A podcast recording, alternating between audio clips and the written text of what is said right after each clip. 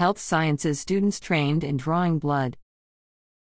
Thomasville High School is training students for future careers, and the school offers a variety of career tech courses. Students in teacher Vickie Charleston's patient care tech class were being taught February 22 to draw blood from a patient.